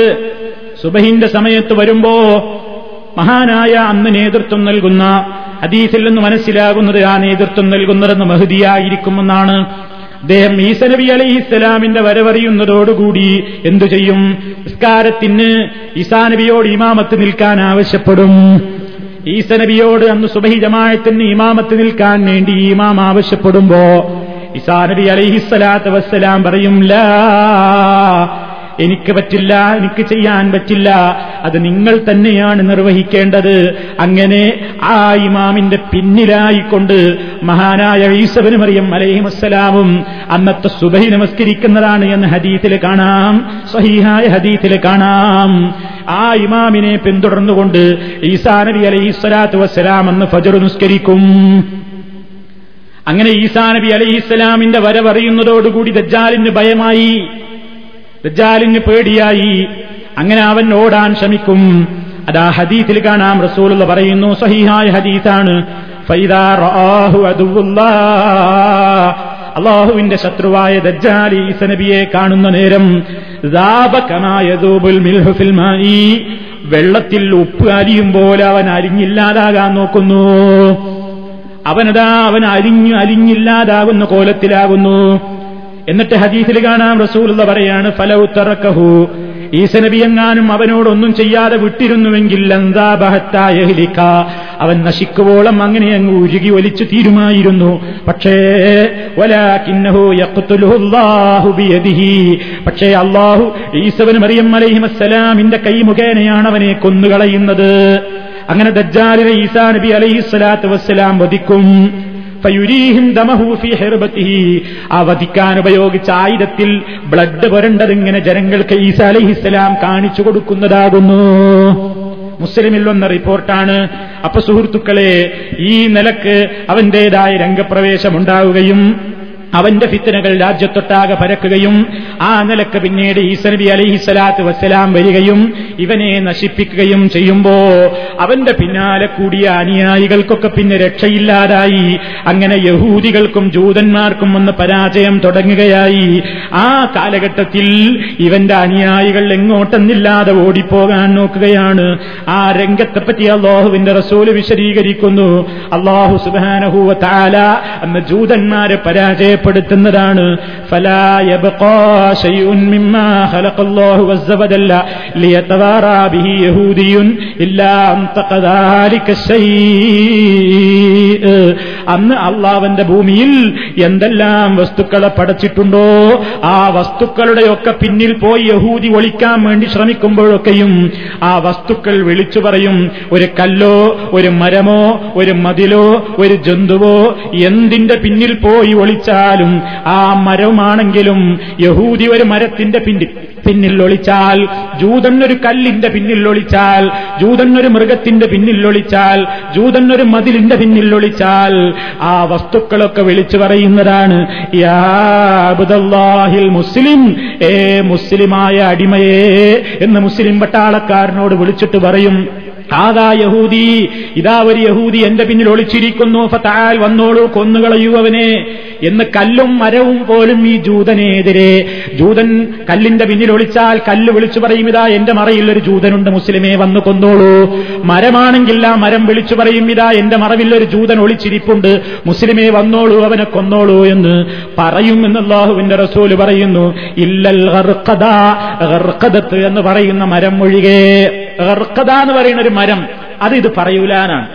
അതുകൊണ്ട് ജൂതന്മാര് ഇപ്പോഴും പറയപ്പെടുന്നത് ജൂതന്മാര് ഇന്നും ഈ ഖർഖദ് ഖർഖദ് എന്ന് പറയുന്ന മരം നട്ടുപിടിപ്പിച്ചുകൊണ്ടിരിക്കുകയാണെന്നാണ്. കാരണം അത് അവരുടെ രക്ഷകനായ മരമാണ് എന്നാണ്. ഈ ഖർഖദത്ത് എന്ന് പറയുന്ന മരം നട്ടുപിടിപ്പിക്കാൻ ജൂതന്മാർ ഏറ്റവും കൂടുതൽ പണം ചെലവഴിക്കുന്നുണ്ട്. ഇസ്രായേലിലും മറ്റു പ്രദേശങ്ങളിലും അവർക്ക് ആധിപത്യമുള്ള സ്ഥലങ്ങളില്ലെന്ന് ഇന്നും പല ആളുകളും റിപ്പോർട്ട് ചെയ്യപ്പെട്ടതായി റിപ്പോർട്ട് ചെയ്തതായി നമുക്ക് കാണാൻ സാധിക്കും. അപ്പോ അത് ജൂതനെ രക്ഷിക്കുന്ന, ജൂതൻ അതിന്റെ പിന്നിൽ ഒളിച്ചിരുന്നാൽ മാത്രം വിളിച്ചു പറയൂല, വേറെ എന്തും പറയുക എന്റെ പിന്നിൽ ആ ഒരു യഹൂദി ഒളിച്ചിരിപ്പുണ്ട് വന്നോളൂ കൊന്നോളൂ എന്ന്. അത് അന്ന് നടക്കുന്നൊരു അത്ഭുതമാണ് എന്ന് അള്ളാഹുവിന്റെ റസൂല് പറയുകയാണ്. സദഖ റസൂലുള്ളാഹ്, അള്ളാഹുവിന്റെ റസൂൽ പറഞ്ഞിട്ടുണ്ടെങ്കിൽ അത് സത്യം, അത് സത്യം എന്ന് നമ്മൾ വിശ്വസിക്കുന്നു. അവിടെ വ്യാഖ്യാനവും നമ്മുടെ ബുദ്ധിക്ക് കൊള്ളില്ലല്ലോ എന്നൊന്നും പറയേണ്ട കാര്യം നമുക്കതിനില്ല എന്നാണ് നമ്മൾ മനസ്സിലാക്കേണ്ടത്. ഇനി സുഹൃത്തുക്കളെ, അവ ഇതോടുകൂടിയാണ് അവന്റെ കഥ കഴിയുന്നത്. ഈസാ നബി അലൈഹിസ്സലാമിന്റെ വരവും പിന്നീട് ഇവനെ കൊല്ലലും അങ്ങനെ നാശവും ഒക്കെയാണ് സംഭവിക്കുന്നത്. ഇതാണ് മൊത്തത്തിൽ അവൻ ഉണ്ടാക്കുന്ന ഫിത്ന. ഇതെന്നു സംഭവിക്കുമെന്ന് നമുക്കറിഞ്ഞുകൂടാ. എന്തായിരുന്നാലും ആ കാലഘട്ടം എത്തിക്കുന്ന ആളുകളോടും അല്ലാത്തവരോടുമൊക്കെ ഇങ്ങനെ ഒരു ഭീകരൻ, ഒരു മഹാ കൊടും ഭീകരൻ, അവനൊരു വ്യക്തി തന്നെയാണ്, അവനൊരു മനുഷ്യൻ തന്നെയാണ്. അവന്റെ രൂപങ്ങളും ഭാവങ്ങളും, അവന്റെ മുടി, അവന്റെ മുഖം, അവന്റെ കണ്ണ്, അവന്റെ കൈകാലുകൾ എന്തൊക്കെ നബി വിശദീകരിച്ചിരുന്നു. അവന്റെ നടത്തം പോലും അള്ളാഹുവിന്റെ റസൂൽ വിശദീകരിച്ചെന്നില്ലേ, കാലിങ്ങനെ അകറ്റി വെച്ചിട്ടാണ് നടക്കാനാണ്. സുന്നത്തല്യാണം കഴിച്ച കുട്ടികൾ നടക്കാൻ കണ്ടിട്ടില്ലേ, ഇത് മുറി ഇങ്ങനെ കൂടിയിട്ടില്ലാത്ത കുട്ടികൾ. അതേപോലെ നടത്തം തന്നെ ഒരു അഭംഗിയാണെന്ന്, അത്രയും തടിച്ചിട്ട് ഒരു അഭംഗിയുള്ള നടത്തമാണ്. അങ്ങനെ എന്തെല്ലാം ഒരുപാട് സിഫത്തുകൾ ബുഖാരിയിലും മുസ്ലിമിലും ഒക്കെ സ്ഥിരപ്പെട്ടു വന്ന ധാരാളം ഹദീസുകളിൽ കാണാം. അപ്പൊ അതിൽ നിന്നൊക്കെ മുസ്ലിമീങ്ങൾക്ക് മനസ്സിലായി എന്ത്, ഇത് അവസാന കാലത്ത് വരാനിരിക്കുന്ന ഒരു കൊടും ഭീകരൻ തന്നെയാണ്, അതല്ലാതെ ഒരു ശക്തിയെ സംബന്ധിച്ച് ആലങ്കാരികാർത്ഥത്തിൽ പറഞ്ഞൊരുന്നുമല്ല എന്ന് വളരെ വ്യക്തമാണ്. അവനെ കൊല്ലും, ആ കൊന്നിട്ട് അവന്റെ ബ്ലഡ് എന്ന് കാണിച്ചു കൊടുക്കും ഈസാ നബി അലൈഹിസ്സലാം എന്നൊക്കെ പറഞ്ഞില്ലേ. അപ്പൊ സുഹൃത്തുക്കളെ, ഇത് ഏറ്റവും കൂടുതൽ ഭയപ്പെടേണ്ടുന്ന ഒരു മാരകമായ കൊടും ഭീകരൻ തന്നെയാണ്. എല്ലാ സമുദായവും അവനെക്കുറിച്ച് മുന്നറിയിപ്പ് നടത്തിയിട്ടുണ്ട്. അല്ലാഹുവിന്റെ റസൂലിന്റെ ഈ ഉമ്മത്തിന്റെ അവസാനത്തിലാണ് അവൻ വരുന്നത് എന്നുള്ളതുകൊണ്ട് മറ്റു നബിമാരൊന്നും പറയാത്ത പല വിശേഷണങ്ങളും കാലഘട്ടത്തിലെ മുഅ്മിനീങ്ങൾക്ക് മനസ്സിലാകാൻ വേണ്ടി അല്ലാഹുവിന്റെ റസൂല് പറഞ്ഞിട്ടുമുണ്ട്. ഇനി ഇവന്റെ ശർറിൽ നിന്ന് രക്ഷ നേടാൻ വേണ്ടി അല്ലാഹുവിന്റെ റസൂല് ഒരു മൂന്ന് നാല് മാർഗങ്ങൾ പറഞ്ഞു തന്നിട്ടുണ്ട്. എന്താണതൊക്കെ? ഒന്ന് ഒന്നവന്റെ ശർറിൽ നിന്ന് അള്ളാഹുവിനോട് അഭയം ചോദിക്കലാണ് നിരന്തരം. അതൊന്ന് മുസ്ലിം ലോകം ചെയ്തുകൊണ്ടിരിക്കുന്നു. നിസ്കാരം കഴിയുന്നതിന്റെ മുമ്പായിക്കൊണ്ട് നിങ്ങൾ നാല് കാര്യങ്ങളിൽ നിന്ന് അള്ളാഹുവിനോട് അഭയം ചോദിക്കാതെ നിസ്കാരം അവസാനിപ്പിക്കരുതേ എന്ന് അള്ളാഹുവിന്റെ റസൂല് പറഞ്ഞതാണല്ലോ. അത് നമ്മളപ്പോ മനസ്സറിഞ്ഞുകൊണ്ട് തന്നെ ചോദിക്കണം അള്ളാഹുവിനോട്. അല്ലാഹുമ്മ ഇന്നി അഊദു ബിക മിൻ അദാബി ജഹന്നം വ മിൻ അദാബിൽ ഖബരി വ മിൻ ഫിത്നത്തിൽ മഹ്യാ വൽ മമാതി വ മിൻ ഫിത്നത്തിൽ മസീഹിദ് ദജ്ജാൽ. ഈ നാല് ഫിത്നകളും നമ്മളിപ്പോ വിശദീകരിച്ച് കഴിഞ്ഞിട്ടുണ്ട്. അത് മനസ്സറിഞ്ഞുകൊണ്ട് വേണം നിസ്കാരത്തിൽ നമ്മൾ പറയാൻ. രണ്ടാമത് അല്ലാഹുവിന്റെ റസൂൽ ഒരു കാര്യം പറഞ്ഞു തരുന്നു. സൂറത്തുൽ കഹ്ഫിന്റെ ആദ്യത്തെ പത്തായത്ത് നീ മനഃപ്പാഠമാക്കി വെക്കണം. അതും അല്ലാഹുവിന്റെ റസൂല് വിശദീകരിച്ചു തന്നിട്ടുണ്ട്. സൂറത്ത് സൂറത്തുൽ കഹ്ഫിന്റെ ആദ്യ ഭാഗം മനഃപ്പാഠമാക്കിയവന് ഈ ദജ്ജാലിനെ കാണുമ്പോൾ അവന്റെ മുഖത്ത് നോക്കിയിട്ട് അൽ കഹ്ഫ് സൂറത്തിന്റെ ആദ്യ ഭാഗം ഓതിക്കൊടുത്താൽ ദജ്ജാലിന് ഇവനെ ഫിത്നയിൽ അകപ്പെടുത്താൻ സാധ്യമല്ല. അവന്റെ ശർറിൽ നിന്ന് മുഅ്മിനിനത് മോചനമാണ്. റുസിമ മിൻ ഫിത്നത്തി ദജ്ജാൽ, ദജ്ജാലിന്റെ ഫിത്നയിൽ നിന്ന് അവന് കാവൽ നൽകപ്പെടുന്ന, സംരക്ഷണം നൽകപ്പെടുന്നതാണെന്ന് നബി സല്ലല്ലാഹു അലൈഹി വസല്ലം പറയുന്നു. അപ്പൊ അൽ കഹ്ഫ് സൂറത്തുണ്ടല്ലോ, വെള്ളിയാഴ്ച പാരായണം ചെയ്യുന്ന സൂറത്തുൽ കഹ്ഫ്, അതിന്റെ ആദ്യത്തെ പത്തായത്ത് ദജ്ജാലിൽ നിന്നുള്ള സുരക്ഷിതത്വത്തിന് ഏറ്റവും പറ്റിയതാണെന്ന് നബി സല്ലല്ലാഹു അലൈഹി വസല്ലമയിൽ നിന്നുള്ള റിപ്പോർട്ടിൽ കാണാം. ഇനി മൂന്നാമത് റസൂലരെ കാരണം പറയുന്നത് എന്താണ്? ദജ്ജാല് വന്നു എന്ന് വിചാരിച്ചു, ദജ്ജാല് വന്നു എന്നറിഞ്ഞു കഴിഞ്ഞാൽ അവനെ കാണാൻ പോകരുത്, അവനെ കാണാൻ പോകരുത്. ഞാൻ മൂമിനല്ലേ, എന്നെ ഒന്നും ഒന്നും ചെയ്യാൻ കഴിയൂല എന്ന നിലക്ക് അവനങ്ങനെ ധാരാളം ആൾക്കാരെ കാണാൻ പോകില്ല. നേരെ മറിച്ച് മുഅ്മിനായ മനുഷ്യൻ അവനെ എതിരിടാൻ വേണ്ടി പുറത്തു വരും മദീനയിൽ നിന്ന് എന്നത് വേറെ വിഷയമാണ്. എന്നാൽ ഇവനെ കാണാൻ കൊതിച്ചിട്ട് ഇങ്ങനെ ഒന്ന് പോയി നോക്കുക, അങ്ങനെ ഉണ്ട് എന്നൊക്കെ ഒന്ന് പരീക്ഷിക്കാൻ പോകണ്ട, അതിനു വേണ്ടി പോകണ്ട. കാരണം നമുക്ക് ഹദീസിൽ കാണാം, അല്ലാഹുവിന്റെ റസൂല് പറയുന്നു, മൻ സമിഅ ബിദ്ദജ്ജാൽ, ആരെങ്കിലും ദജ്ജാലിനെ കുറിച്ച് കേട്ട് കഴിഞ്ഞാൽ ഫൽയൻ അൻഹു, അവൻ പുറപ്പെട്ടിട്ടുണ്ട് എന്നറിഞ്ഞു കഴിഞ്ഞാൽ അവനിൽ നിന്ന് മാറി നിൽക്കട്ടെ. ഫവല്ലാഹ്, അല്ലാഹുവിനെ തന്നെ സത്യം, ഇന്നർ റജുല യഅ്തീഹി, ഒരാൾ അവന്റെ അടുക്കലേക്ക് സമീപിക്കുക തന്നെ ചെയ്യുന്നു. വഹുവ യഹ്സബു, അവൻ വിചാരിക്കുന്നു അന്നഹു മുഅ്മിൻ, ഞാൻ മുഅ്മിനാണ്, എനിക്കൊന്നൊരു കുഴപ്പവും പറ്റൂല, വെറുതെ ഒന്ന് പോയി നോക്കാം എന്താ പറയുന്നത് ചെയ്യുന്നത് നോക്കി ഒന്ന് കാണാം എന്ന് വിചാരിച്ചു പോയി നോക്കുമ്പോ ഫയത്തബിഉഹു, അവൻ ഇവനെ ഒരു പക്ഷേ പിൻപറ്റും. അവന്റെ ശുഭത്തുകളും അവന്റെ അത്ഭുതങ്ങളും അവന്റെ തന്ത്രങ്ങളും ഒക്കെ കണ്ടിട്ട് ചിലപ്പോൾ അറിയാതെ അങ്ങ് വീണുപോകാൻ സാധ്യതയുണ്ട്. അതുകൊണ്ട് വല്ലാതെ അവന്റെ അടുത്തേക്ക് പോയി കാണാൻ പോകണ്ട എന്ന കാലഘട്ടത്തിലെ മുഅ്മിനീങ്ങളോട് അല്ലാഹുവിന്റെ റസൂല് മുന്നറിയിപ്പ് നൽകുന്നു.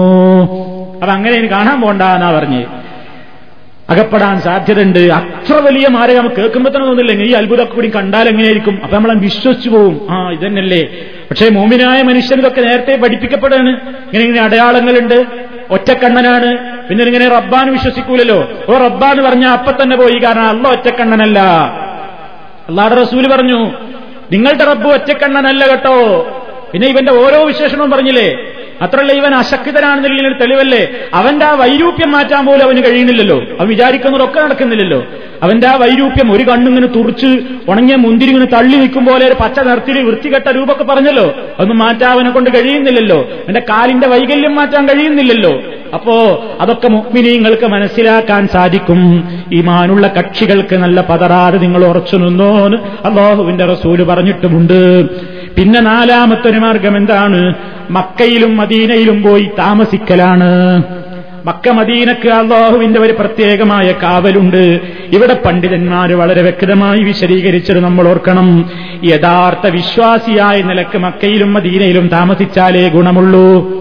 അല്ലാതെ ഒരു നാടും ഒരാളെ പരിശുദ്ധനാക്കുന്നില്ല. ഒരാളൊരു നാട്ടിൽ പോയി താമസിച്ചിട്ട് ഒരാൾ നന്നാവുന്നില്ല. മക്കയിലായ താമസം അയാൾക്ക് മക്കത്തെ പാസ്പോർട്ടാണ്, അല്ലെങ്കിൽ മദീനത്തെ ഐഡന്റിറ്റിയാണ് അയാൾക്കുള്ളത് എന്നുള്ളതുകൊണ്ട് എല്ലാവരും നന്നാവൂല. മക്കയിലും മദീനയിലും താമസിക്കുന്നു എന്നുള്ളത് കൊണ്ട് മാത്രം ഒരാൾ രക്ഷപ്പെടൂല. അയാൾ യഥാർത്ഥ മുഅ്മിനായി തന്നെ മക്കയിലും മദീനയിലും താമസിക്കണം. കാരണം ഞാൻ നേരത്തെ പറഞ്ഞില്ലേ, ദജ്ജാലിന്റെ വരവുണ്ടാകുമ്പോ മക്കയിലും മദീനയിലുമുള്ള ആളുകൾ അങ്ങോട്ട് പുറത്തു പോകുന്നു പറഞ്ഞില്ലേ. മുനാഫിക്കും കാഫിറും ഒക്കെ അവിടെ ഉണ്ടെങ്കിൽ അവർ ദജ്ജാലിന്റെ വരവറിഞ്ഞാൽ മദീനയുടെ പുറത്തെത്തിയിട്ടുള്ള ദജ്ജാലിനെ കാണാനും അവന്റെ പിന്നാലെ കൂടാനും വേണ്ടി മദീനത്തിൽ നിന്ന് അങ്ങോട്ട് പുറത്തു പോകും. വേറെ ആരും പുറത്തു പോകുന്നില്ല. പിന്നെ പോകുന്നത് ഒരു ചെറുപ്പക്കാരനാണ്. അത് ഇവനെ എതിരിടാനും അവനോട് യുദ്ധം ചെയ്യാനും തന്നെയാണ്. അതും നമ്മൾ വിശദീകരിച്ചു. അതല്ലാത്ത മുഅ്മിനീങ്ങളെ സംബന്ധിച്ചിടത്തോളം അവർക്ക് മക്കയിൽ സുരക്ഷിതത്വം തന്നെയാണ്, മദീനയിൽ സുരക്ഷിതത്വം തന്നെയാണ്. അപ്പൊ ഇതിൽ നിന്നും നമ്മൾ ഒരു കാര്യം കൂടി മനസ്സിലാക്കണം. ഏത് നാട്ടിൽ താമസിച്ചു എന്നതല്ല, മക്കയിലാവട്ടെ മദീനയിലാവട്ടെ യഥാർത്ഥ വിശ്വാസിയായിക്കൊണ്ട് മക്കയിലും മദീനയിലും ജീവിച്ചാലേ ഈ രക്ഷ കിട്ടുകയുള്ളൂ. അല്ലെങ്കിൽ ദജ്ജാലിനെ കാണാൻ പുറപ്പെട്ട മുനാഫിക്കും താമസിച്ചിരുന്ന ഇവിടെ തന്നെ, മക്കത്തും മദീനത്തും തന്നെയാണ്. അപ്പൊ മക്കയിലും മദീനയിലും താമസിച്ചു എന്നുള്ളത് കൊണ്ട് അവന് രക്ഷയൊന്നും ഉണ്ടായില്ല. അവൻ ദജ്ജാലിനെ സ്വീകരിക്കാൻ അങ്ങോട്ട് പോയി. അവർ പോകാതിരിക്കണമെങ്കിൽ എന്ത് വേണം? മക്കയിലും മദീനയിലും വിശ്വാസിയായ നിലക്ക് ജീവിക്കണം. ഒരു നാടും ഒരാളെയും പരിശുദ്ധനാക്കുന്നില്ല. ഒരാളെ പരിശുദ്ധനാക്കുന്നത് അയാൾ താമസിക്കുന്ന മണ്ണോ അയാളുടേതായ ആ നിലക്കുള്ള കാര്യങ്ങളോ അല്ല, അയാളുടെ ഈമാനും അമലുസ്വാലിഹാത്തുകളുമാണ് ഒരാളെ നന്നാക്കുന്നത്. അയാളുടെ വിശ്വാസമാണ്, അയാളുടെ കർമ്മമാണ് എന്നുകൂടി നമ്മൾ ഇതിൽ നിന്ന് മനസ്സിലാക്കേണ്ടതുണ്ട്. അപ്പൊ സുഹൃത്തുക്കളെ, ഏറ്റവും വലിയ ഗുരുതരമായ ഭവിഷ്യത്തുണ്ടാക്കുന്ന ഒരു വലിയ മാരകമായ ശക്തി തന്നെയാണ് ദജ്ജാൽ എന്ന് വിശ്വസിച്ചോളൂ. അത് അല്ലാഹുവിന്റെ റസൂല് ധാരാളക്കണക്കിന് ഹദീസിലൂടെ പറഞ്ഞതുമാണ്. എത്രയോ ഹദീസുകളിൽ സവിസ്തരം ഇത് പ്രതിപാദിച്ചിട്ടുണ്ട്. ഇതിന്റെ വിശദ വിവരങ്ങളിലേക്ക് കടന്നാൽ ധാരാളക്കണക്കിന് വിവരണങ്ങളും വിശദീകരണങ്ങളും ഇനിയും ഇതിന്റെ പിന്നിലായി കൊണ്ടുവരുന്നുണ്ട്. അല്ലാഹു സുബ്ഹാനഹു വ തആല നമ്മളോട് എന്തൊക്കെ വിശ്വസിക്കാൻ പറഞ്ഞു, അന്ത്യനാളിന്റെ ലക്ഷണങ്ങളായി ായിക്കൊണ്ട് കുറേ കാര്യങ്ങൾ വരുമെന്ന് നബി സല്ലല്ലാഹു അലൈഹി വസല്ലം പറഞ്ഞതാണ്. കുറെയൊക്കെ വന്നു കഴിഞ്ഞിട്ടുണ്ട്, ഇനി അവസാനം കുറെയൊക്കെ വരാനുണ്ട്. ആ വരാനുള്ള ലക്ഷണങ്ങളിൽ ഒരു വലിയ ലക്ഷണമാണ് ഈ മസീഹുദ്ദജ്ജാലിന്റെ വരവ് എന്ന് നമ്മൾ മനസ്സിലാക്കണം. അല്ലാതെ അതിന് ബുദ്ധിക്ക് യോജിക്കുന്നില്ലല്ലോ. അത് തള്ളേണ്ടതല്ലേ, അത് വ്യാഖ്യാനിച്ചൊപ്പിക്കാനോ നമ്മൾ ശ്രമിക്കേണ്ടതില്ല. അത് യഥാർത്ഥമായ ഇസ്ലാമിന്റെ സുന്നത്ത് ജമാഅത്തിൽ വിശ്വസിക്കുന്ന കക്ഷികളുടെ സ്വഭാവവും അല്ല. അതുകൊണ്ട് ദജ്ജാലി എന്ന് പറയുന്ന ഒരു ശക്തിയുണ്ട്. ആ ഫിത്തിന വരാൻ പോകുന്ന ദജ്ജാലിന്റെ ആ അനുയായിത്വമുള്ള ഒരുപാട് ഫിത്തിനകൾ പ്രചരിപ്പിക്കുന്ന കക്ഷികൾ ഇന്നും ഉണ്ടാകും. ആശയത്തിൽ ദജ്ജാലികളായി നടക്കുന്ന ആളുകൾ, എല്ലാ നിലക്കുള്ള ഫിത്തിനകളും. ആ രണ്ട് നിലക്കുള്ള ഫിത്തിനകളിൽ നിന്നും അള്ളാഹുവിനോട് അഭയം ചോദിക്കുകയാണ് നമ്മൾ നമ്മുടെ നമസ്കാരത്തിലൂടെ. അതുകൊണ്ട് സുഹൃത്തുക്കളെ, നാം നമസ്കാരത്തിൽ നിന്ന് സലാം ചൊല്ലി പിരിയുന്നതിന്റെ മുമ്പേ അള്ളാഹുവിനോട് അഭയം ചോദിക്കുന്ന ഈ നാല് കാര്യങ്ങളുടെയും ആശയം നമ്മൾ ഏകദേശം ഇവിടെ വിവരിച്ചു കഴിഞ്ഞിട്ടുണ്ട്. ജഹന്നമിന്റെയും ഖബറിന്റെയും അതുപോലെ തന്നെ ഫിത്നത്തുൽ മഹിയ വൽ മമാത്ത്, അതേപോലെ മിൻ ഫിത്നത്തുൽ മസീഹിദ് ദജ്ജാൽ. ഇതൊക്കെ നമ്മൾ ആവർത്തിച്ചാവർത്തിച്ച് കേട്ടും പഠിച്ചും മനസ്സിലാക്കിയും അത് മനസ്സിൽ വെച്ചുകൊണ്ട് വേണം നമസ്കാരത്തിൽ നമ്മൾ അള്ളാഹുവിനോട് കാവലിനെ ചോദിക്കുമ്പോ അപ്പോഴേ നമ്മുടെ മനസ്സിലൊന്ന് ഏശുകയുള്ളൂ. നിസ്കാരത്തിൽ എന്താണ് അള്ളാഹുവിനോട് പറയുന്നതെന്ന് നമുക്ക് ബോധമുണ്ടാകണമെന്നാണല്ലോ അള്ളാഹു സുബ്ഹാനഹു വതആല പറഞ്ഞിട്ടുള്ളത്. പണ്ട് മദ്യം നിഷിദ്ധമാക്കപ്പെടുന്നതിന്റെ മുമ്പ് അള്ളാഹു സുബ്ഹാനഹു വതആല പറഞ്ഞല്ലോ, നിങ്ങൾ നിസ്കരിക്കാൻ പോകുമ്പോൾ മദ്യപിക്കരുത് എന്ന്. ആദ്യം അങ്ങനെയാണല്ലോ മദ്യം നിഷിദ്ധമാക്കിക്കൊണ്ട് ആയത്തിറങ്ങിയത്. അന്നതിന് അള്ളാഹു തആല കാരണം പറഞ്ഞത് വലാ തഖറബു സ്സലാത വഅൻതും സുകാറാ ഹത്താ തഅലമൂ മാ തഖൂലൂൻ. നിങ്ങൾ എന്താണ് പറയുന്നതെന്ന് നിങ്ങൾക്ക് മനസ്സിലാകുന്നത് വരെ മദ്യപിച്ചാലത് മനസ്സിലാവൂല, എന്താ പറയണെന്ന് തിരിയാതെ പോകും. അപ്പൊ മദ്യപിക്കാതെ തന്നെ നമുക്കെന്ന് നിസ്കരിക്കുമ്പോ മദ്യപിച്ചവരെ പോലെയാണെങ്കിലോ സ്ഥിതി. നമ്മളിങ്ങനെ കൈകെട്ടി നിന്നിട്ട് ദജ്ജാൽ വരെയുള്ള ദിക്കറുകളും ദുആകളും ഒക്കെ പറയുമ്പോ എന്താ നമ്മൾ പറയുന്നതെന്ന് നമുക്ക് തിരിയാതെ പോകുന്നു. നമുക്കതിന്റെ അർത്ഥം തിരിഞ്ഞിട്ടില്ല, ആശയം മനസ്സിലാക്കപ്പെടാതെ പോകുന്നതുകൊണ്ട് നമ്മുടെ ജസദ്, നമ്മുടെ ശരീരം മാത്രം നിസ്കാരപ്പായയിലുണ്ട്, പള്ളിയിലുണ്ട്. അതേ അവസരത്തിൽ കൽബ് എവിടെയൊക്കെയോ പാറി നടക്കുകയാണ്. അങ്ങനെ അശ്രദ്ധ മായ നിസ്കാരമാണ് പലപ്പോഴും നമുക്കൊക്കെ സംഭവിക്കുന്നത്. അല്ലാഹു നമ്മുടെ നിസ്കാരത്തിലെ കോട്ടങ്ങളൊക്കെ പുറത്ത് നമുക്ക് അർഹമായ പ്രതിഫലം നൽകി നമ്മെ അനുഗ്രഹിക്കുമാറാകട്ടെ. സുഹൃത്തുക്കളെ, നമ്മൾ അതുകൊണ്ട് ഈ നമസ്കാരത്തിന്റെ അകത്ത് നമ്മൾ ചൊല്ലിക്കൊണ്ടിരിക്കുന്ന മുഴുവൻ പ്രാർത്ഥനകളുടെയും അർത്ഥവും ആശയവും നമ്മൾ വിശദീകരിച്ചു കഴിഞ്ഞു. അത് നമ്മൾ ആവർത്തിച്ച് ആവർത്തിച്ച് കേട്ടുപഠിച്ച് മനസ്സിലാക്കി നമ്മുടെ നിസ്കാരത്തിൽ നമ്മളത് ഉൾക്കൊണ്ടുകൊണ്ട് ദുആ ചെയ്യുമ്പോ പ്രാർത്ഥിക്കുമ്പോ കുറച്ചുകൂടി നമ്മുടെ മനസ്സിനെ ഒന്ന് നിസ്കാരത്തിൽ ഞാൻ എന്റെ റബ്ബുമായിട്ടുള്ള മുനാജാത്തിലാണ്. നിങ്ങൾ നിങ്ങളാൾ നിസ്കരിച്ചു കൊണ്ടിരിക്കുമ്പോ തന്റെ റബ്ബുമായി കൊണ്ടുള്ള ഒരു പ്രത്യേകമായ മുനാജാത്തിലാണ്, സ്വകാര്യമായ സംഭാഷണത്തിലാണെന്നല്ലേ റസൂലുള്ള പറഞ്ഞിട്ടുള്ളത്. ആ ഗൗരവത്തോടുകൂടി നമ്മളത് മനസ്സിലാക്കുകയും പ്രാർത്ഥിക്കുകയും പ്രകീർത്തിക്കുകയും ചെയ്യുക. ഇനി ഇൻഷാ അല്ലാഹ് നമുക്ക് നിസ്കാരത്തിന്റെ ശേഷമുള്ള ദിക്ർ ദുആകളെ സംബന്ധിച്ചും അതിന്റെ ആശയങ്ങളെ സംബന്ധിച്ചും പിന്നീട് വളരെ അത്യാവശ്യമായി നമ്മൾ ഗ്രഹിച്ചിരിക്കേണ്ടുന്ന കുറേ കാര്യങ്ങളുണ്ട്, പ്രാർത്ഥനകളുണ്ട്. അവയിലേക്കും നമുക്ക് മടങ്ങാം. അല്ലാഹു സുബ്ഹാനഹു വതആല നമ്മുടെ പ്രവർത്തനങ്ങൾ, നാം പറയുന്ന വാക്കുകൾ, അത് യഥാർത്ഥമായ നിലക്ക് അതാദ്യം നമ്മുടെ ജീവിതത്തിൽ ഉൾക്കൊള്ളുവാനും അതനുസരിച്ച് പ്രവർത്തിക്കുവാനുമുള്ള സൗഭാഗ്യം നമുക്കെല്ലാവർക്കും പ്രദാനം ചെയ്യുമാറാകട്ടെ. എല്ലാ വിധത്തിലുള്ള ദുഃശക്തികളുടെ പരീക്ഷണങ്ങളിൽ നിന്നും അള്ളാഹു നമുക്ക് മോചനം നൽകുമാറാകട്ടെ. ശാരീരികവും മാനസികവുമായ രോഗങ്ങളിൽ നിന്നും അള്ളാഹു ശമനം നൽകുമാറാകട്ടെ. നമ്മിൽ നിന്ന് മരണപ്പെട്ടു പോയവർക്ക് അള്ളാഹു പുറത്തു കൊടുക്കുമാറാകട്ടെ. രോഗികൾക്ക് അള്ളാഹു ശിഫ നൽകുമാറാകട്ടെ. സുബ്ഹാനക അല്ലാഹുമ്മ റബ്ബനാ വബിഹംദിക അശ്ഹദു അല്ലാ ഇലാഹ ഇല്ലാ അൻത استغفرك واتوب اليك وصلى الله على خير خلقه نبينا محمد وعلى اله وصحبه اجمعين والحمد لله رب العالمين والسلام عليكم ورحمة الله وبركاته.